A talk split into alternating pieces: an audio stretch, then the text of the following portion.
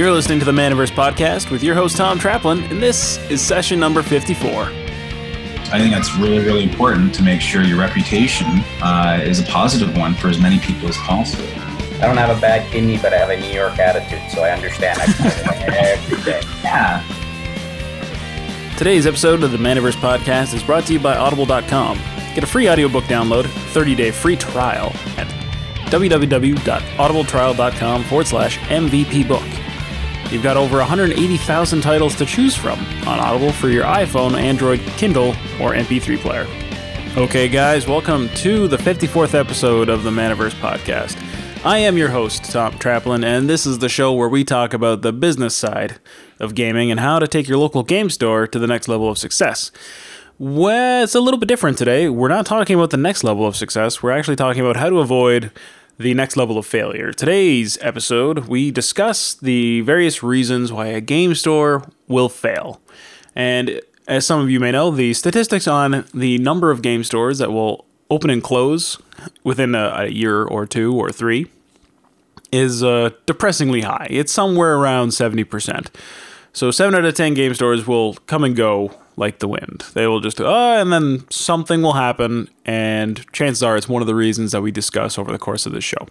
So, uh, today, I, along with my three, co- three co hosts, John Coviello, Wayne Middlestead, and Gary Sproul, the uh, fantastic co hosts of the round table, we discuss the different reasons why your game store might fail. So, if you're in the uh, in the weeds right now, and this is something that uh, I wanted to mention before we got started. Don't be afraid to reach out to somebody. That's very important. If you are in the danger zone, if you know you're like, oh man, this is just not going the way I wanted it to, I'm not feeling too great about this. If you're in that that downward slide, you know it's not impossible to pull out, and it's you can turn it around. But if you are uh, if you're in that danger zone, I want you to reach out to us. Like give give us a call, give us a an email, and we will be happy to help you out.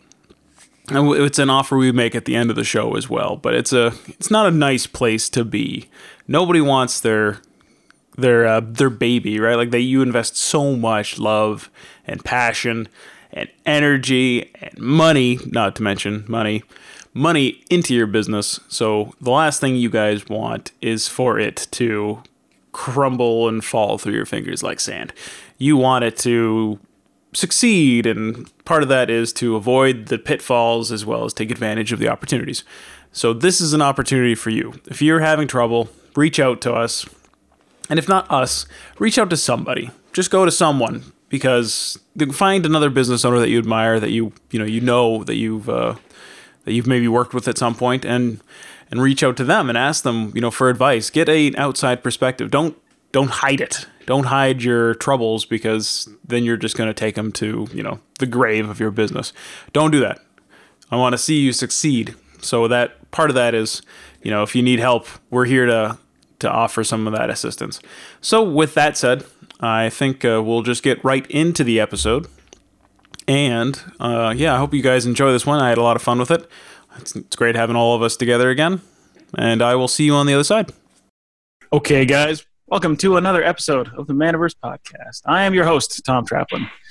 And I have with me all my co hosts this time. We have in the top right corner, top left corner. I'm in the top right corner. For me, we have John Coviello. Uh, John Coviello here from the Little Shop, Little Shop of Magic in Las Vegas. Fantastic. And in the bottom left corner, we have Gary. Just Gary. Hello, everyone. No last name there. I guess I didn't fill out the form properly. Uh, Gary Sproul from uh, the Haunted Game Cafe in Fort Collins, Colorado. Sweet. And below me, we have Wayne, Wayne Middlestead. Hey, I'm Wayne Middlestead, the owner of Dueling Grounds in Toronto, Canada. Today, we wanted to talk about something that's uh, I think it's on everyone's mind the first time they decide to roll the dice on a game store, and it's it's failure. It's it's kind of a stinky topic, but it's something that you have to keep in mind when you're going to start any business. So, what we wanted to do today was just explore some of the the main reasons why game stores fail. To start the ball start the ball rolling, the, the thing I want to talk about first is who should be in the business of running a business, anyways. So I think the one of the one of the major problems and one of the major factors for people, you know, running themselves into the ground and causing themselves all sorts of trouble is that uh, there's just a certain number of people who should never actually own a business themselves. I think certain people are just built to be employees. It's kind of funny. I was I was doing a little bit of research because you know there's my ideas, and then I'm like, okay, so what what else is out there? Why people think? Uh, one of the things I ran across was uh, it was talk about why people fail at this is because they fall into one or two types. They're either the uh, not so nice guy or the too nice guy, uh, and and that's an example of people shouldn't go into business. If you are yes, you should be a nice person uh, in your business, but you have to understand you got to be nice to the point of being able to still stay in business and be nice to the people that are walking in their door. Because if you're giving away the kitchen sink um, and just being that super nice, people will love you, uh, but you won't keep those doors open for very much longer. Yeah, you give everything away for free. Everyone's going to be your best friend, but you're going to close your doors pretty quickly, right? And like running a business is it's complex. It's hard. It's a lot of work. It's a rhythm. It's not just a lot of work. It's a ridiculous amount of work, especially at the beginning. Like if you're on your own, if you think of the average game store that's going to open up, it's going to be just you. You're not going to have. You're not likely to have any employees right off the bat, and you're going to be working somewhere between like 60 to 80 hours a week to make it work. If you're not ready for that, you're not ready to to run the business in the first place. Well, if it isn't just you and you have business partners, that might be another reason why you go into business too eventually. Yeah. Um, it could not be, but it can be also. Partners. That's that's one of the recurring themes that uh, I've I've noticed when I was doing my interviews is that a lot of people have had partners, and that just complicates everything. There's a lot of times people like oh they start off with you know people who are uh, like minded. They you know they're on the same page. Everyone's like yeah let's let's do the game store. Let's have fun. And then you know a couple months in, they're like, man, I had no idea this would be so much work. Or, you know, maybe I'm just not cut out for retail and I hate it because they've never done it before and they just wanted to jump on jump on the bandwagon. And then you've got the partners who want it. Like some partners want to go their own way. Then you have to figure out what you got to do, like how you're going to separate things and like without destroying the business. And yeah, it's it's a very common obstacle for a lot of people who have uh, started their own game store. I think it's not just game stores, but like that's going to apply to virtually any business you start. If you don't find the right partners, how do you know until you really get started?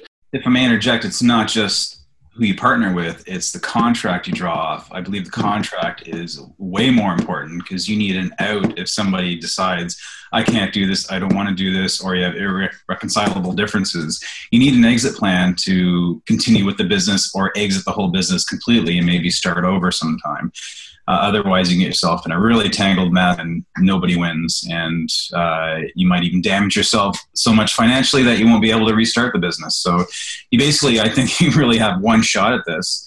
And uh, make sure if you, if you have partners, you have a, damn clean, clear contract that you both agree on. Just this past week, we had um, the, uh, the industry chains. I'm not going to name any specific names, but there's a, a lawsuit that has started uh, between um, a game publisher and a store owner, and both established uh, businesses, but they opened up a business to get a, a, a, retail store together, and things did not go well. Um, I don't remember. I want to say it was open less than a year before it shut down, and now um, in court figuring out who done what, and then you know pointing the fingers at each other. So, uh, no matter how good you are with somebody, um, Wayne is 100% right. Put it in paper, um, and even then, get a good person to put it in paper for you. You're not lawyers. Yeah. Um, yeah, you're, you're running businesses. You're not, unless you have a degree in law, and even then, get somebody else's opinion, have somebody look at it. Uh, Gary went over my kitchen plants. You know, the more eyes I can get on things, the happier I'll be. Um, but, uh, but yeah, so partners can be a boon, uh, but they could be one of the reasons why your business fails too. But on the other hand, I mean, I, I don't disagree with everything you've said, uh, especially get a lawyer because he'll ask you questions that the two of you may not even have considered. But on the other hand, having a partner can be um, more money into the startup. And undercapitalization is a huge problem. So if you can get two people together and pool their money, that could be a big difference. Mm-hmm. Yeah, for sure. That's actually the, the second point that I wrote down is just undercapitalization. That is a major downfall. And it's just that that's again it applies to not just game stores but like virtually any small business that you start you start off with not enough money in the bank to make it to the break even point and like start being profitable you're just going to run at a runway and crash right and like i think i think the whole uh, the game store industry is interesting in that way because there's not a lot of people who are super pumped about like opening a clothing store like another clothing store. Woo, you know, like there's not like a huge group of hobbyists who are like, yeah, man, this is what I really want to do when I, you know, become an adult or whatever. So there's a lot of people who are very enthusiastic about game store ownership or a business or some sort of thing like that because it's their hobby, right? It's their passion. And they end up jumping in without realizing exactly how much money they should have in the bank to make it work.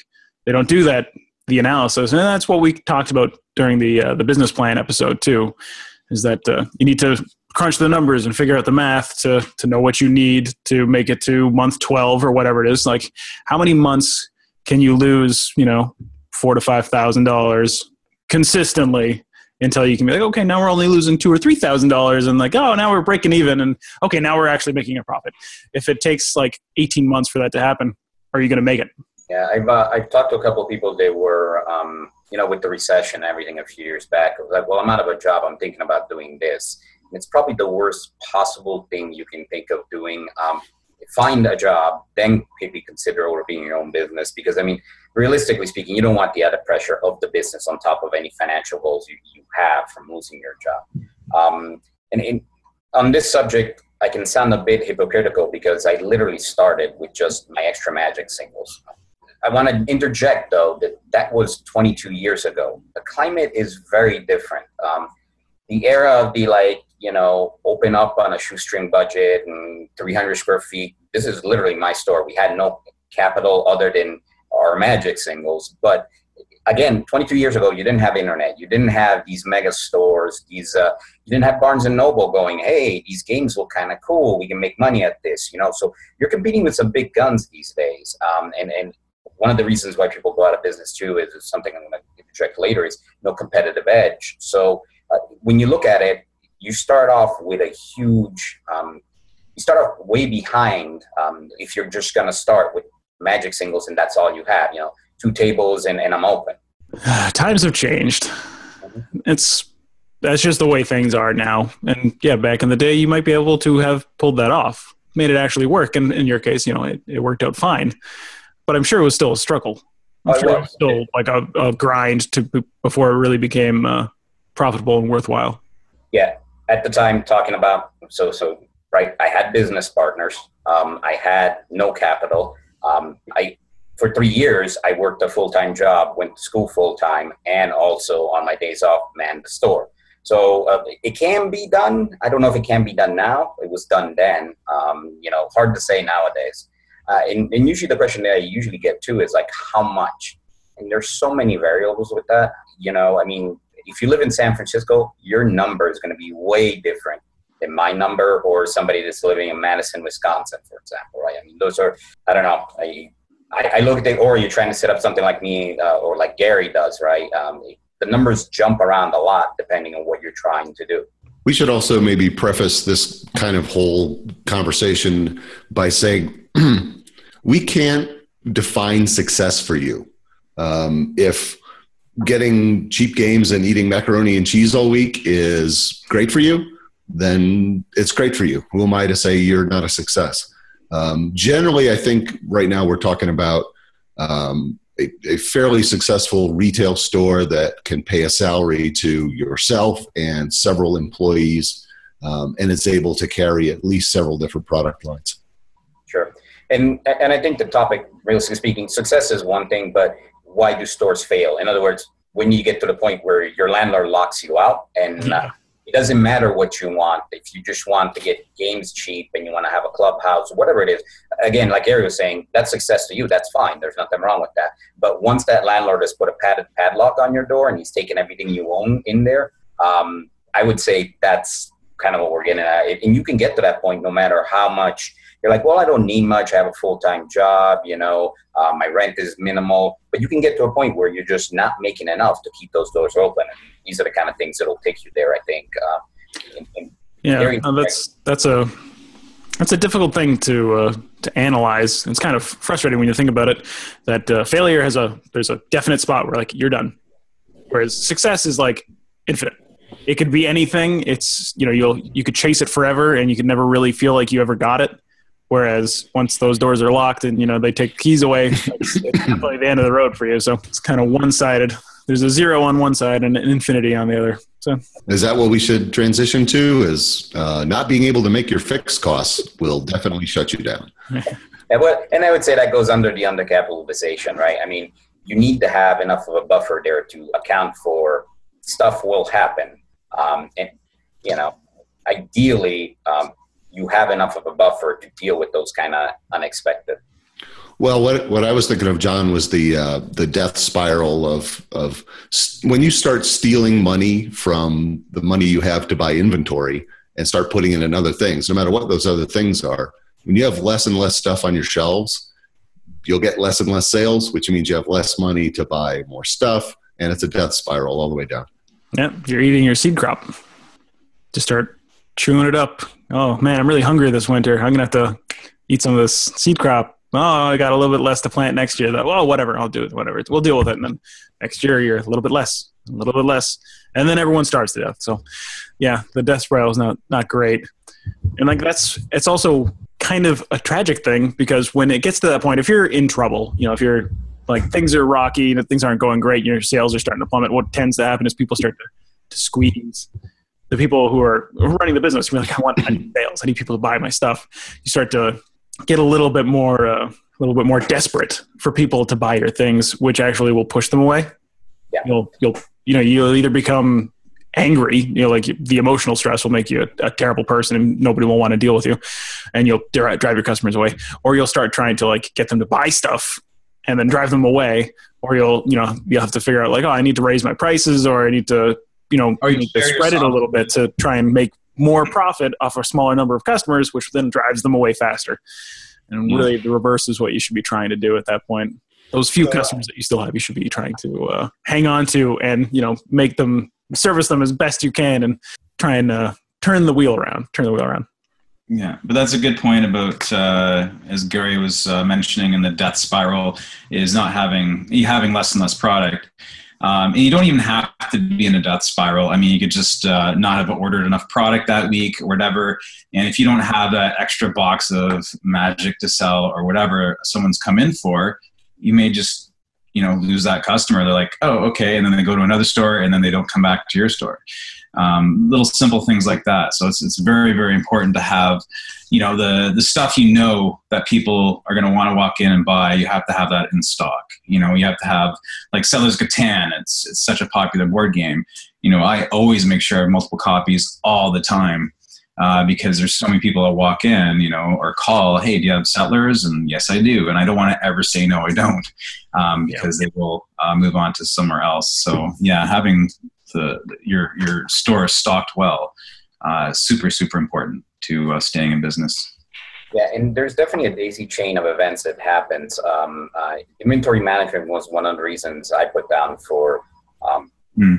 some businesses going out of business, and it's not just having enough product it's having the right right? Because you're not made of infinite money. No matter how much you're doing well on sales i can guarantee you you can spend more money than you make. I mean that's that's a common trait to just about anybody right? It's very easy to do.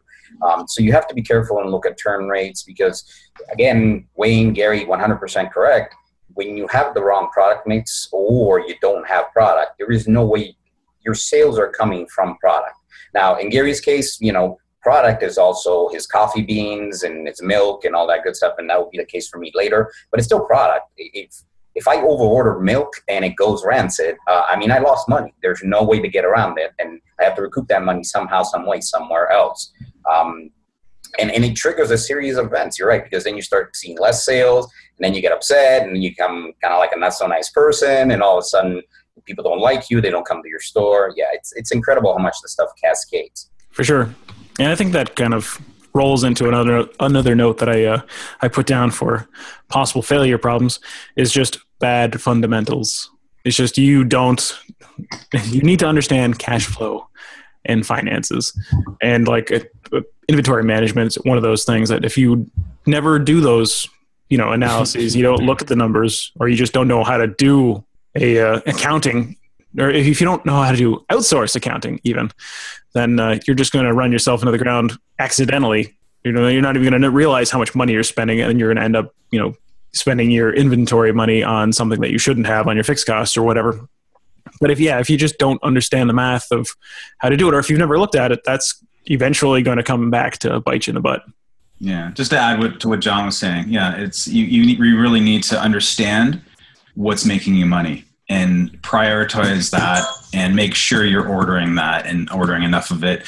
Like for myself personally it's uh, games workshop has just exploded at my store and i gotta be on top and make sure i get those new releases every week. There's, there was a point when that was not a big thing for my store and i'd order maybe once a month.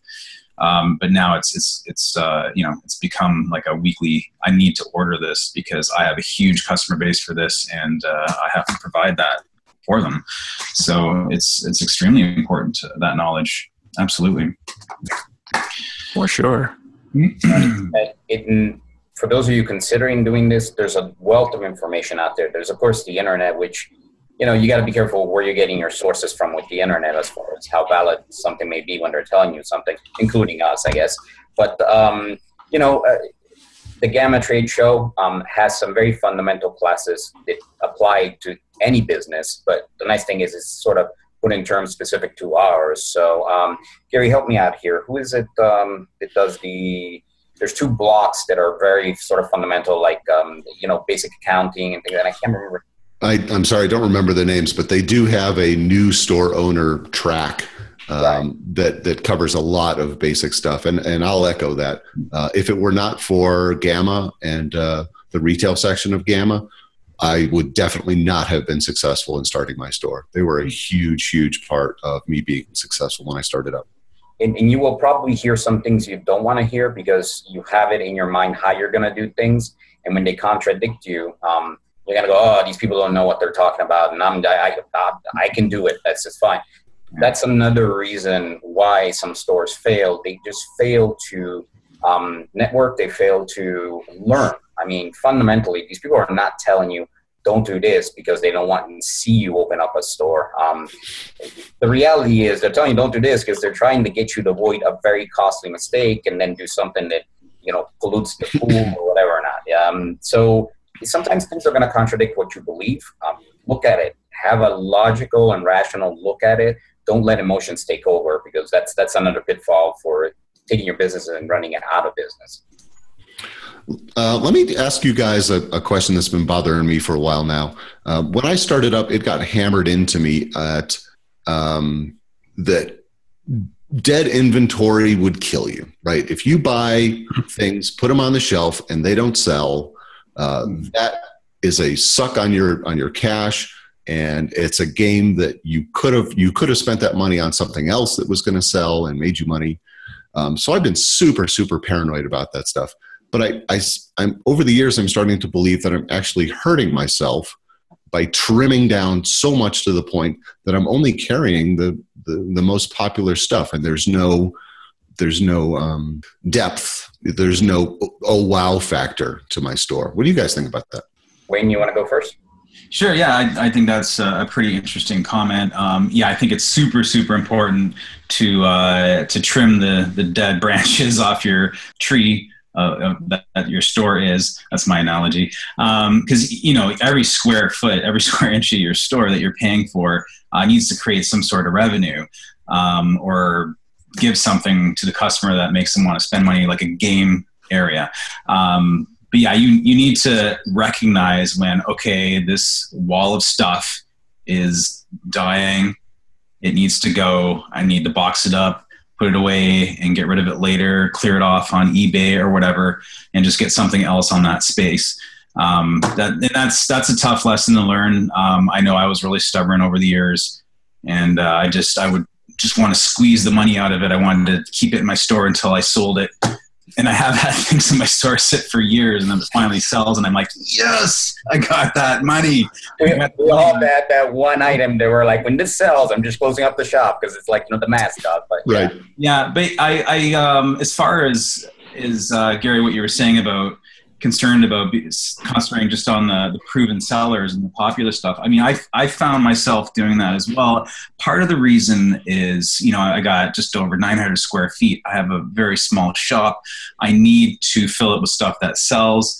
Um, I'm slowly, you know, I, I, branch out where I can uh, and where I have space, but um, I don't think there's anything too wrong with that. It really depends on your business and um, your customer base. And I mean, like for me, uh, I'm becoming like a role play game destination.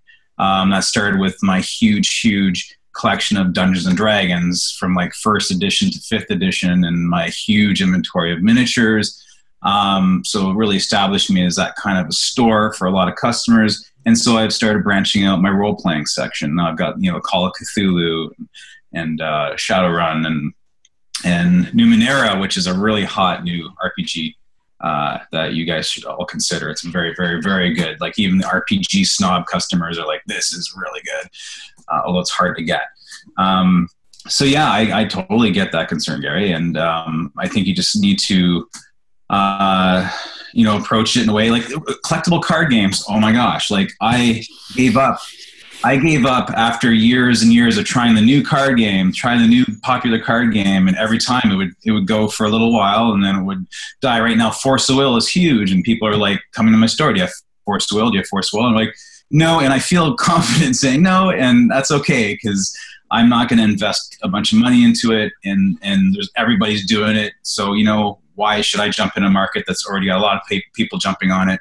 When um, it's just going to die out in, a, in a, year or two or whatever. Like, you know, I've, I've got Magic, I've got Pokemon, and Yu Gi Oh! And those are three card games that will continue to have their ups and downs, but they will continue going strong, at least as far as I can see. And, uh, you know, I'm, I'm not interested. Uh, and again, that's has to do with the size of my store too. So everybody's, you know, it's it's it's, it's different for everybody. But yeah, I I, uh, I understand those concerns, Gary. Yeah, I, I, don't do Force of Will either or Cardfight Vanguard because I don't understand them. I mean, they're they are games that I don't have the time to investigate, and so yeah, you're right. I don't carry everything. But to address your question, Gary, I'm not so keen on. So in the industry, we have this thing that we call a museum store, right? Which is a store that basically has everything since the dawn of time. Uh, there is some appeal to that, and I think it's got to be with your comfort level, Gary, because we're at the point now where we have a sizable store coming up, right? It's 7,500 square feet. And we need to populate it with something. If we just put the, the popular stuff and all the popular stuff, there's a problem there because I'm no different than my competitor. When it came to your store, Wayne, you had some cool stuff that I didn't see anywhere else, right? So I picked up this little. He's got a guy that makes these really cool custom um, D and D and dungeon pieces, and he had like an idol uh, they look like the idol from the first edition cover of D&D, right? I mean, it's unique. It's something that gets people to come there. You also did D&D miniature singles. You do um, secondhand GW products. So there is a lot to be said about having some inventory that maybe is not exactly the, oh, look, it's turning six times a year. It's awesome, right? I mean, but, but that same reason, that's the reason why that customer comes in there and then sees Catan on your shelf and picks it up. I think the answer to that is yes, Gary. I think there is a problem with people that just look at min maxing everything, and you shoot yourself in the foot, in my opinion, because you have no competitive edge. You're no different than the guy next door to you or Barnes and Noble, right? You're just looking at turn rates, and that's fine. It's got to be your comfort level. How much money do you have to throw on Black 21 and just go, you know what? If it never comes up, I don't care. I was entertained for two hours, right? It's it's difficult and it's it's size of store, like Wayne was saying. It's budget. It's what can you afford to have dead weight on the shelf. Um, I felt that way about RPGs for the longest time. For us, RPGs were four to six percent of our sales. They're booming right ever since D and D 5.0, mm-hmm. right? Um, uh, well, and, and, Star Wars is a good title, and Pathfinder now is suffering a little bit of market glut. They have a lot of titles, but you get what I'm getting at, right? I mean, and there's there's another thing is is uh, kind of critical mass. At what point in time are you an RPG store? Is it when right. you have two titles on the shelf because that's what sells? Or is it because you have Numenera, which not a lot of people know about, and they come to your store because this guy has Numenera, right? Um, so I would say it's a balance of what you're comfortable with, Gary. Don't listen to people that just go, "No, it's always this way." You know? And I think it's a it's a mix. Sorry to, to interject a bit. I think it's a it's a balance right? You there's a certain percentage that you have to dedicate. Okay, these are the money items. You have to have these.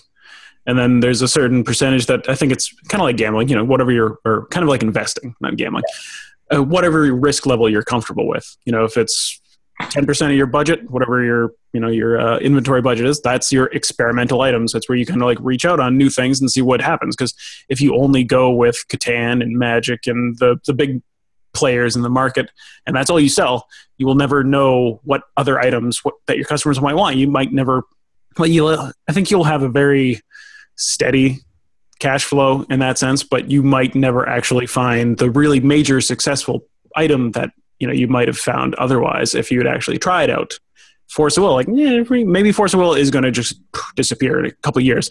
It's very possible. So many games have followed that same path where it exploded and then vanished. But it's also possible that you know maybe Force of Will is going to be super popular in your store, Wayne or John or any you know anyone.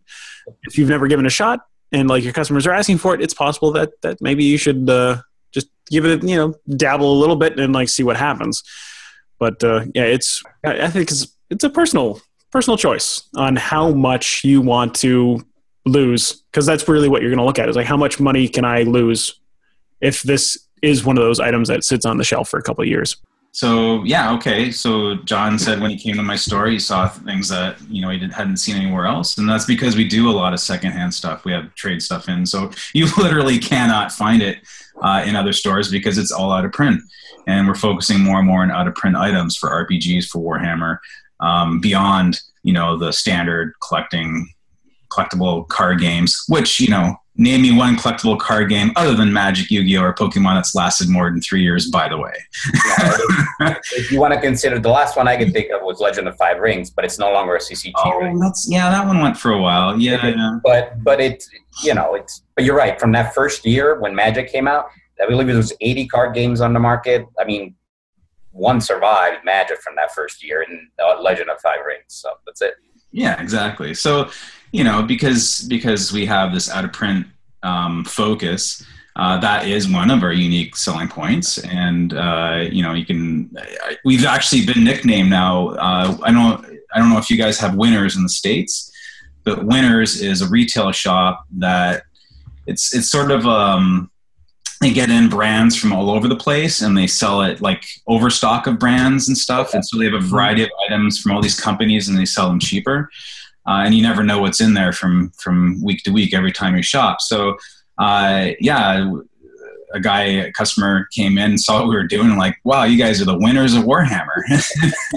I kind of like that, and it's just sort of stuck. And uh, you know, that's it gives people a reason to keep coming back as well because they know, you know, we get collections in weekly, and uh, you know, there's new stuff every week. So um, that's definitely a, a USP for me. Um, another unique selling point.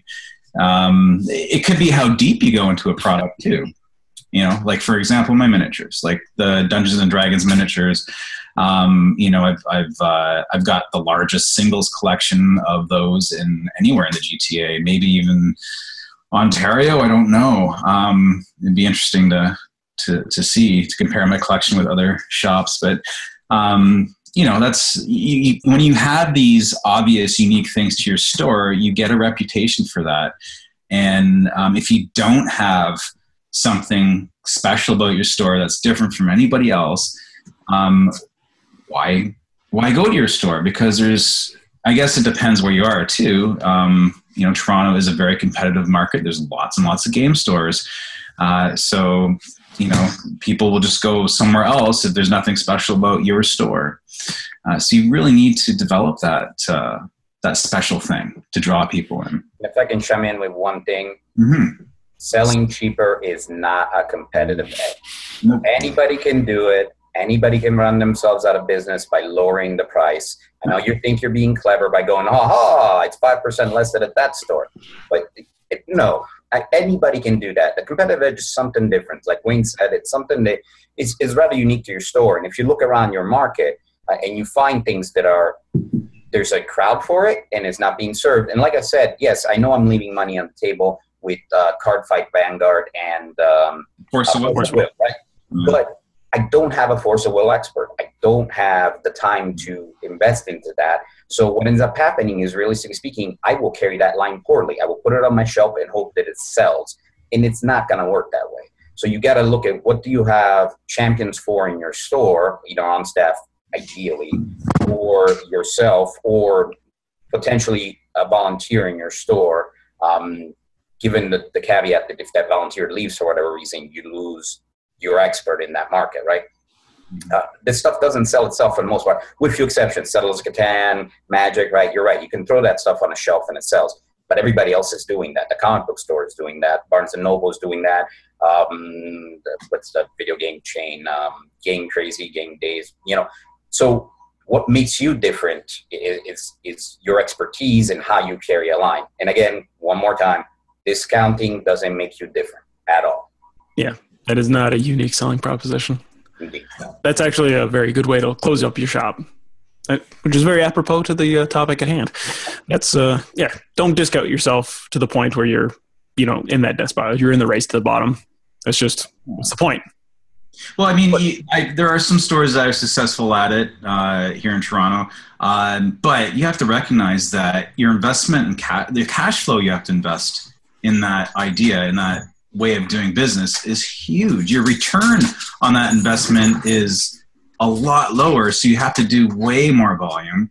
Um, so it's a lot more work, a lot more money, and there are some stores set up to, to do that. I certainly don't have the funds to be able to do that and, and compete. And it's it's not a unique thing, but uh, it won't make you stand out so much. But it's I think it is a, a, competitive edge, though. I know there's people that will go to those stores because the prices are cheaper.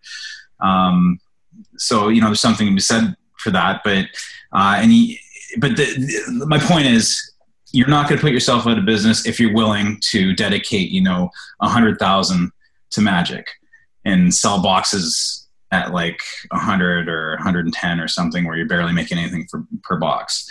So if you're willing to inject that much capital into a product just so you can discount it, it can work. It's just you know it ties up a lot of your cash flow. That's all. Yeah, it's kind of hard to be the Amazon of game stores. Amazon, you know, if you put a billion dollars into your business to be able to, you know, buy out, buy so much bulk and to be able to cut those, take those really deep discounts, then yeah, you can, you might be able to make that model work. But mm-hmm. if you're like the average game store, you don't have that kind of money. You can't yeah. just drop, you know, 50 to $100,000 into a single product line. Yeah, I think you have to already be really successful, and at that point, you're not worried about. You should have another unique selling point if you're already successful, usually. Yeah. And like, and that's uh, one thing I wanted to add to the whole unique selling proposition is that uh, if you don't have anything special about you, you can still make it. You can open up a game store that's a, a carbon copy of someone else's game store, sells the same products. In a lot of ways, we you do sell the same products, or a lot of the same products and you will get customers who come to you just because you have that stuff but they'll also just go somewhere else immediately. If you don't have anything that dif- differentiates you they're not going to become loyal to you. And like that's the thing. As soon as you screw up something as soon as you become the person that nobody wants to talk to as soon as your customer service starts to dip a little bit that's when people will like okay well bye-bye. You know i've got this other store that's exactly like yours but it's just a little bit better and i'm going to go to them now. Hmm. so if you don't have anything to, to to keep the loyalty and that's what the the unique selling proposition to me is is uh, something that inspires somebody to come to you. The thing that makes you special right? So that's obviously a, a major component to the fact that a, a, game store will fail if they don't have something unique to draw the customers in. And it's a it's an evolving thing. What was your um, your edge five years ago might not be your edge again because success breeds imitation right? Somebody else will yeah. do what you're doing. So you're always looking for how do I make myself unique still? Yeah, which is another good segue into being adaptable. A lot of times you can start off selling something you can start off a game store that you know will work for a little while the product line that you're you're focusing on is great and then a couple years down the road you know dries up the popularity goes away and if you're not willing to like change your focus to what it needs to be what whatever your customers are are going after you know this year then you're just going to ride your ship into the ground. Like uh, like you were saying earlier, Wayne, about how Games Workshop is now this major item for you. But if you were one of those guys who are like, oh, I don't really like Games Workshop, I don't want to, you know, whatever, then you would miss out on that. And then all your customers that buy from you right now would go to the store that gives them what they want. And like the, uh, the divergent path of your future would be something else, right? So if you're not willing to adapt to the times and whatever's whatever is working, if you're not willing to change with what your customers need, then eventually you're going to run out of business. Sure. And it's also a matter of adapting to how customers are shopping, right? Where they're finding their things. Um, what they're like, there's a lot of talk about millennials don't care so much about product availability because they know there's the internet. Even if it's out here, you can get it somewhere else, right? So you have to adapt to that and, and, and back to that unique value proposition. What are you giving them other than product selection? Because that is important. If you don't have it on the shelf, you can't sell it. But why are they coming to you versus somewhere else, right? There's got to be something that does it for them. Um, so you, you have to understand how the young people are changing the environment, how the next generation is going to do things, what they want. Um, and very rarely have I seen, well, I've been doing this this way for 10 years um, and it just keeps going that way and it never changes right? There's there's definitely change. And um, that's one of the things i felt as a reason why some businesses don't it, it's kind of what you're talking about here. You don't network. You don't talk to other retailers. You don't um, keep your mind open to how they're doing. It might work for you it might not but i can guarantee you that being isolated and not looking at what's changing around you is a great way to go out of business. Yeah if you have no idea what's happening in the industry how do you know what's going to work for you or be popular or anything like that? In this case, knowledge is power. And it's the power to be able to change and adapt to uh, changing circumstances. So I had another one that seems to sneak up on people, especially the, the beginner one. Well, not necessarily just the beginner ones, but that's improper tax management. I've seen this happen several times, right? I, I, it might seem like that money that you collect for sales taxes is yours. Heck, it's in your bank account. It belongs to you. Wrong. It belongs to your county, city, state, whatever it is your your your taxation system is set up to be in your area. And if you want to play with fire, nothing will shut you down quicker than one of those guys showing up at your door going, This is closed and seized because you owe us X amount. And it doesn't matter what that amount is, it could be very little but they will take everything you have and close it. And I've seen it happen a lot. Uh, you get into a cash flow problem, you get into a little bit of a money pinch, and you go, ah, you know what? I'm just going to pay this late. Uh, bad, bad call. And it, it, I, I, am surprised by how many times that happens. Oh, I was thinking more of like dipping into your account. What do you mean? Like if you're collecting sales tax, for example, and you've got, you know, you maybe you, you do the right thing and you have a separate account that automatically you put away the 10, 13, whatever percentage that happens to be, you're just like, okay, this is not mine, away from it. And you're like, man, you know, like I've got a couple of weeks before I need to cut this check and send this off. Maybe I should use it and then fill it up later. You know, you dip into the account and like, oh, I need some stock. I need to buy some extra, whatever happens to be coming out at the day. just make that happen. And then you're like, oh, now I don't have the money to, to cover the, cover the cost. Yeah, that's, uh, yeah. Yeah, we don't we don't have a separate account, but we there's way enough money to cover that kind of stuff. But yeah, you're correct. I mean, don't fall behind on that kind of stuff. It's it's crazy how bad it can. Um, like I don't know how it works in Canada, but I imagine it's about the same. If they want that money, they'll come and get it. So. Yeah, they they're. I've definitely been late paying things here and there. Um, they don't. I, I don't think our government as is as aggressive as the U.S. government's um, extracting money from the population. So um, but I mean, eh, this is, I mean, we're going kind of back to budgeting issues, really. But I guess you're focusing on the tax part of it. Sure. Um, but you know, I personally, I don't see a problem with dipping into money. You're not really supposed to spend uh, if you need to take advantage of something at the time. Big example for me recently was Eternal Masters. Uh, that was a very limited uh, premium magic set that was released. Basically, you just bought as much as you could uh, because it just disappeared. Um, and I would have bought even more if I realized how scarce it was going to be. I thought it was going to be just like um, Modern Masters, and you'd be able to keep buying it for a little bit.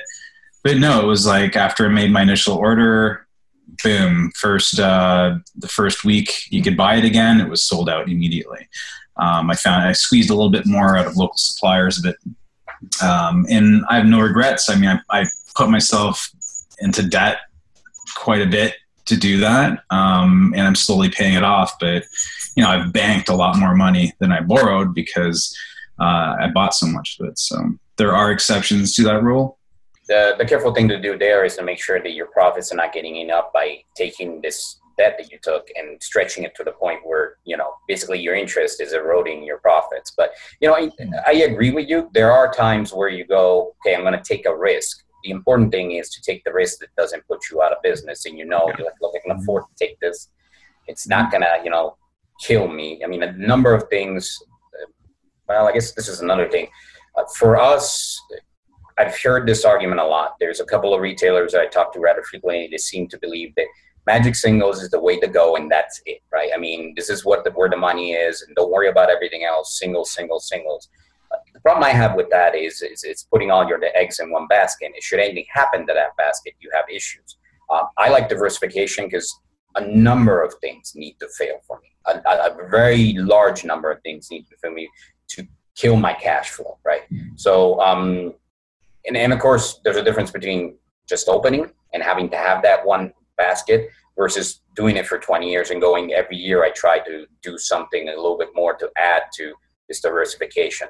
So I don't think you were wrong in saying what you did, Wayne. Um, by all means, if you can afford it, yes, there are some products that you want to, I'm not going to say invest in. Okay. So definitely. Yeah. And that reminds me of the, uh, a, a, rule that I've heard when it comes to investing, and like I kind of alluded to it earlier, but uh, basically, and business is an investment, is that you shouldn't look at what you can win. You should look at how much you're able to lose. So don't go all in on a product and being like, I'm going to make a million dollars on this one shot item. Mm-hmm. Because what happens if you don't? Like if you go to the point where like I'm like John said, if you go spend all your money and you're like, if this doesn't work, I literally close my doors. That's too much. Mm-hmm. If you know, you can be like, I'm going to take a big chunk of money. This is going to hurt. If this doesn't pan out, it's going to hurt. It's going to suck. But I can lose it and I'll still survive. Then yeah, that's up to you if you want to take that risk. But uh, yeah, if you're going to close your doors because it doesn't happen, maybe you should think twice about really going deep on something like that. But um, Gary, another example of like, oh, you shouldn't do this. Um, I went and I cleared out as much of the GW branded um, Fantasy Flight game board games, Chaos in the Old World, Talisman, right? it's especially with the fact that I can't sell these online, so my market is restricted to basically Vegas. I want these in my store because when a tourist comes and visits, go, oh my God, you have Talisman. After February, yes, I want to be that store. I want them to remember that. I'm fortunate enough, knocking on wood, that I can afford that and sit on it. But it's going to take months, if not a year, to get rid of that product, and I'm okay with that. You know, I'm going to see a return on the investment eventually. But more importantly, I'm going to be the store that had hard to find. Um, Talisman is already two hundred dollars on Amazon right now, I believe. It just skyrocketed. So you know, yes, I'm the nice guy that has it at list price.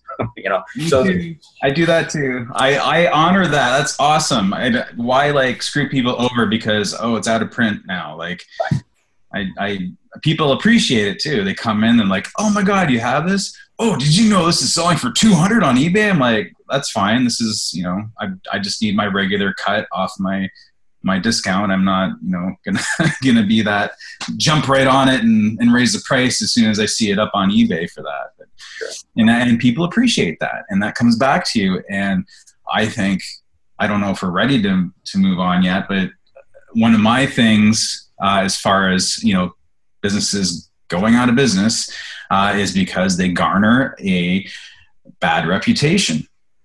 And that will kill you um, no matter how well everything else is going. When you start getting bad word of mouth whew, that's not good. You want to you want your google plus reviews your yelp reviews uh, to be uh, mostly a majority of them positive because uh, so many people will check those out check you out that will review you first um, just like they're buying a product you know like i just had to buy a new printer for my store and i just you know look up all the different printers and the reviews and make my decision like that and and people do the same thing when they're looking for a game shop they will look you up and they'll hear what people have to say um, because that's permanently up there. That was that review's up there, then uh, that's that's a mark on you, and you have to live with it. And it's also very very important to respond to it. Uh, I'm always checking my my reviews online, and every bad review, I write a nice long paragraph or two that uh, hopefully you know gives a, a, reason to why maybe they had that bad experience to, to firstly and most importantly apologize for that experience because you know especially as the owner you should never want anybody to come to your store and have a negative experience um, and uh, just quelch it as fast as you can and as eloquently as you can and to use like really really um, positive language and, um, and invite them to come back and try again sort of thing uh, so uh, I think reputation is a big one. And I know personally, I, uh, uh, this is getting into uh, kind of a different area, but um, before I had my, my kidney transplant, I had been getting really, really sick over the years. And um, I was, I didn't even realize how, how bad it had gotten. And, and that, you know, when you're chronically ill, uh, you can get uh, pretty unhappy, and uh, then that can come off to people who are in your store and you're not in a good mood and um, you're not even aware of it maybe in my case i, I really wasn't because i didn't realize how sick i was and uh, that can rub people the wrong way and uh, so uh, you know that's that's i think that's really really important to make sure your reputation uh, is a positive one for as many people as possible I don't have a bad kidney, but I have a New York attitude, so I understand. I every day. Yeah, yeah, I, I, remember you mentioning that how you like to stay in the back because. Yeah, I try. I, it's like you guys don't want to talk to me. I'm a jerk. So Play to your strengths. Play to your strengths. Minimize your weaknesses. Um, I do have one more um, that I think is kind of something that sneaks up on you. Is the insufficient marketing. Um, I see a lot of stores that rely either just on Facebook or you know there's a certain amount of like you've got to get your name out there. Word of mouth is important, but um, you know, marketing is something that happens. It has to happen every day, and you're constantly looking at how do we get the word out that we exist. Don't assume. Um, point of sounding arrogant, right? I mean, we've been around Vegas for 11 years now. People should know us. There's always people that don't know. Like to this day, yesterday, we're having a moving sale, right? The store looks like shambles. Stuff is coming off the walls. Fixtures are coming out. It's been going on for at least 10 days. And people walk into my store and go, You're closing up? You're moving? When are you moving to? I'm like, I've only been talking about this for the last year or so, but all right, yes, directly across the street, right? So um, you can never get enough word out, and it's it's mm. difficult when people get sort of well. We don't need to advertise, or we don't need to do any marketing efforts. People know us. Uh, that's that's a good way, in my opinion, too, to go out of business. So. Yeah. Yeah that was on my list as well. That's super, super important, and uh, it can be a lot of work sometimes, uh, especially if you if you go to conventions. If you get a booth at a convention, um, which I think is super important because everybody that's in the area that's in the gaming is going to go to that convention, as long as it's a gaming convention, and uh, you know you're going to recruit new customers every time because people are going to discover you. You cannot do enough marketing. And uh, the more you do the better. Um, and yeah aside from social media um, you know it's important. That's another reason running events for example is really important because then you're on those company websites as running official events. Customers will see that. They'll look for events in their area and they'll see your store listed. If you're not one of those stores listed you're losing the opportunity of getting that customer. And um, just being on the company's website like that you, you sell you know this game. So you know if, like i sell flames of war. So on the flames of war website it's like this is one of the retailers for flames of war in toronto. Um, it's super important to get your name on all the uh, company pages. It's not it's not for game stores it's not like getting an ad in the newspaper. It's it's uh, it's doing these things that i'm talking about that uh, really you know connect to the gaming community. And yeah never never assume people know your store. I still have people like that walk into my store like, when did you? How long have you been here? Mm-hmm. Live in the neighborhood. And I'm like, I've been here for seven years. And they're like, what? so I still do the local street festival, even though it doesn't make me any money, but it, you know, I meet people. Um, I did a Pokemon lure party recently nice. um, for my Pokemon card game night. And um, you know 20 or 30 people and uh, and you can just come up and talk to anybody playing pokemon go if you're playing too. It's just an amazing icebreaker and i got to talk to uh, a lot of people in the neighborhood. Again in the neighborhood did not know my store existed and you know recruit a few more customers. So marketing is uh, it doesn't have to cost you a lot of money but it is a lot of work and you do need to pay a lot of attention to it. Yeah i think uh, sorry i think one of the good things to remember though is that if coke will spend a billion dollars every year marketing their product and everyone knows what coke is then you should probably market your store too because no one knows what your store is I, I, when was the I last time say- you had a moxie Never. the, the last when I was in Canada visiting, you know, Wayne and, and Tom, I, I made an effort to go out to game stores, and I can tell you, it's it's you guys have interesting problems. They're like hard to find. They're, some of the stores are really like yours was one of the easiest ones to find, Wayne, because you have a front and everything. like. But most of the stuff I saw was like you know second story, little sign, and I'm like I'm literally standing there with Google Maps trying to figure out where this place is. Uh, Hairy Tarantula was an example. I just I, was- I literally we walked in front of it two or three times.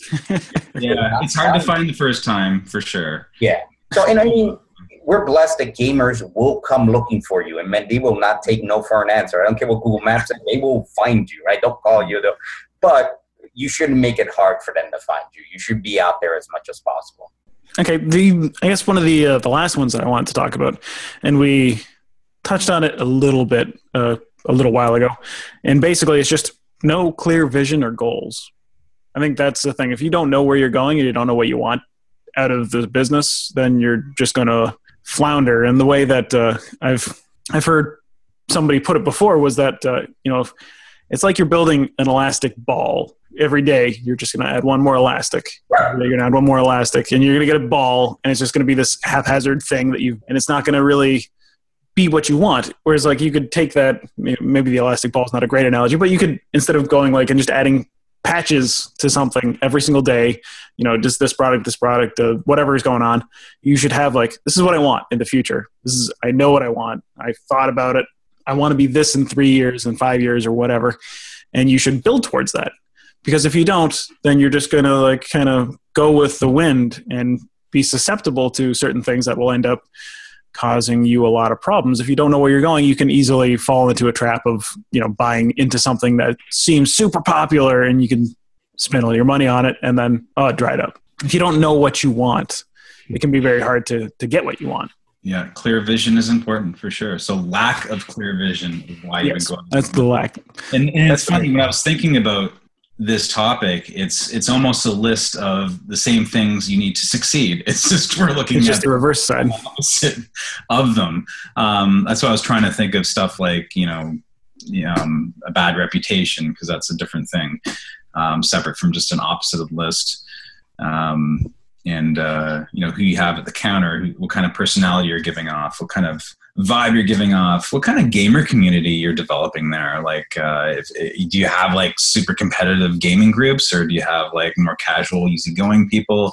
And you, you got to recognize, you know, what's what's that going to attract competitive players groups are going to attract competitive players to your store if they know that's where the, the highest level of competition is in the city and uh, if they know that your place is really um, comfortable and welcoming for for newbies for people just getting into uh, whatever game they're getting into then they will feel more comfortable approaching your store. Even though another store might have a bigger reputation um, they know that your store is uh, more welcoming. Or they've been to the other bigger stores and they're like whoa that was like an intense experience and like i'm trying to play this game and they're giving me a hard time and and uh, i'm feeling really uncomfortable and then they go elsewhere. So uh, maybe maybe that's part of the you know your vision is, is it is it is part of your vision is what Yeah. kind of you want to have.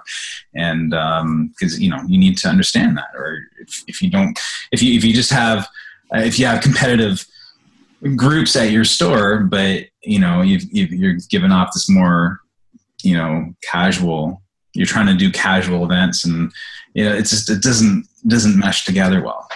So i, I guess that's all i'm trying to say mumble mumble i'm, I'm I, I just want to give Gary. Did you? Uh, I, I know you're having trouble with the coughing and stuff like that, but uh, did you? Uh, did you maybe want to interject and I um say a few things? I'm gonna I'm gonna disagree uh, with that with that last one actually. Um, Okay. Just uh, um, I've really never had a um, a super clear vision of where I wanted the store to be in three years.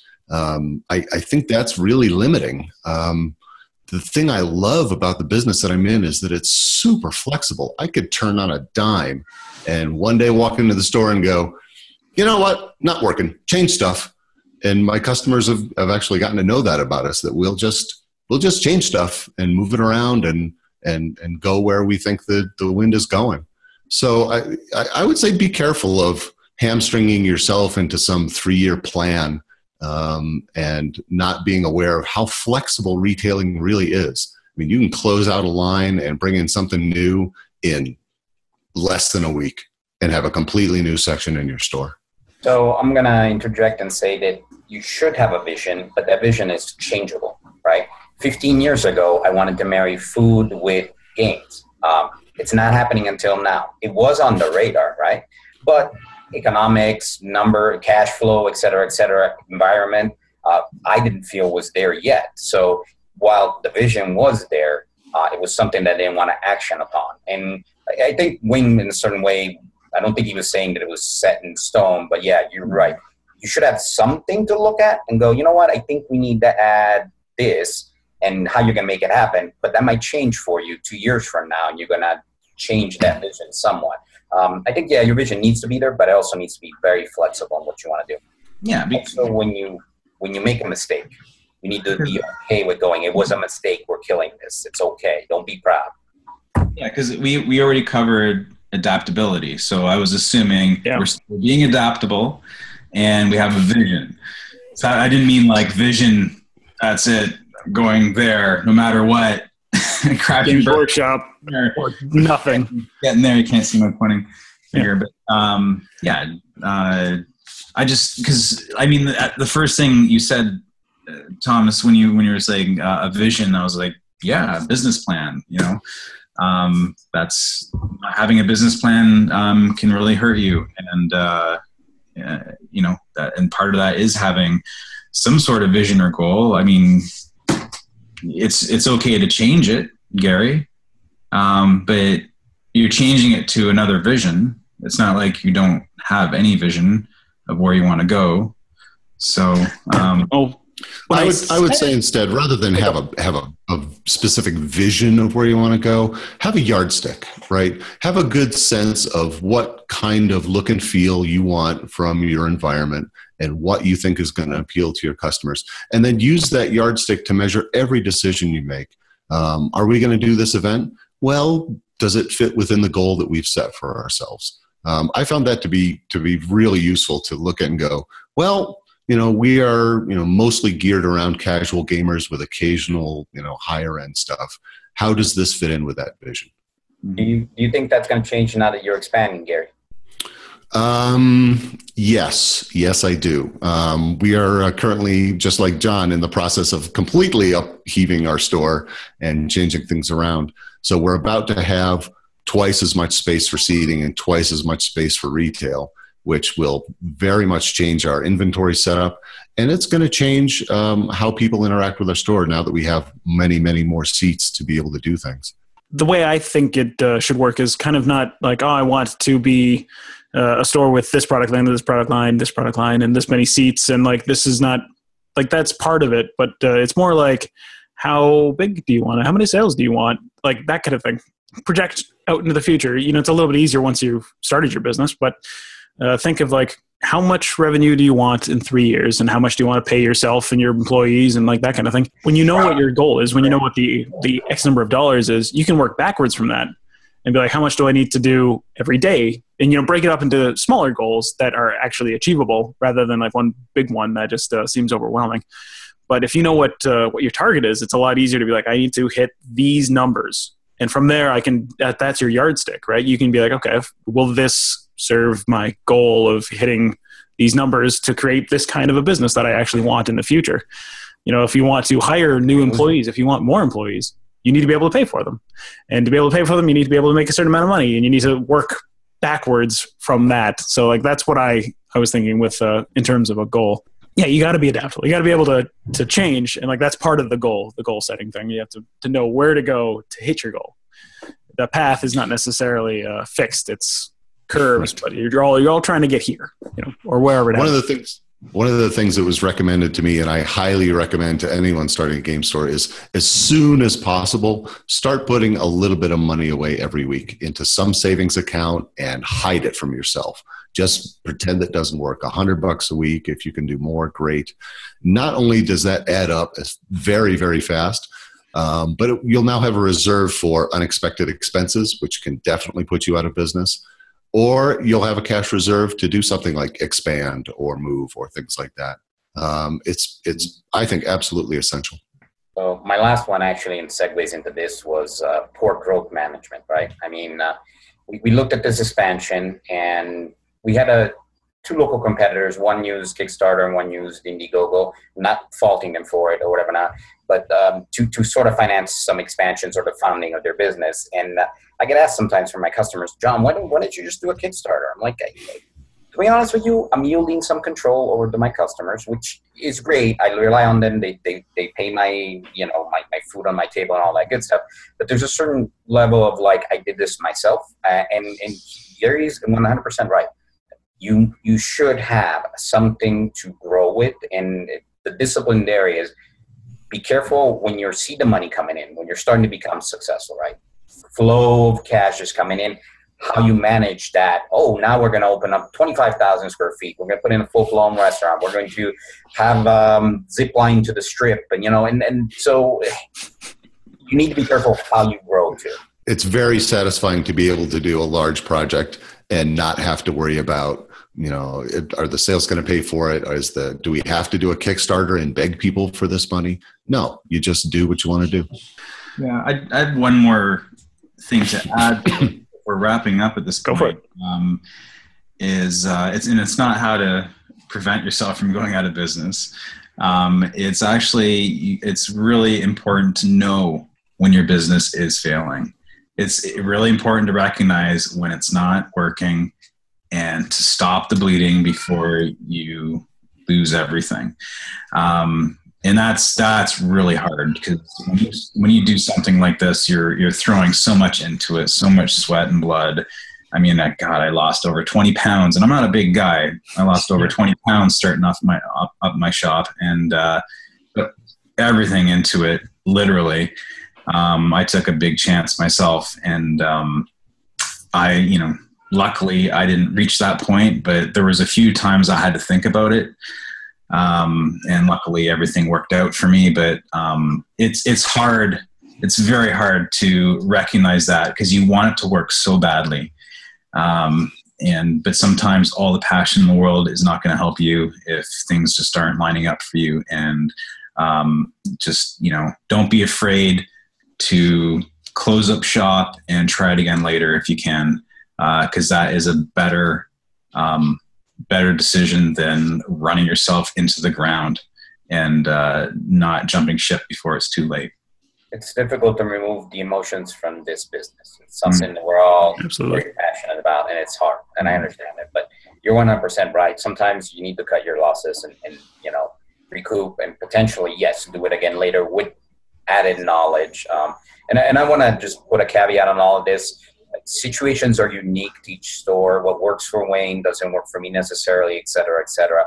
There's a million reasons why you can go wrong, and some of the advice that we give you here actually may work well for you. It's like, hey, I took a huge gamble, and it paid off. You know, analyze your situation and make the best decision you feel you can make for your business. Uh, you may be right, you may be wrong, but in the end, some of it is a gamble of the die, um, and you do what you can with what you got.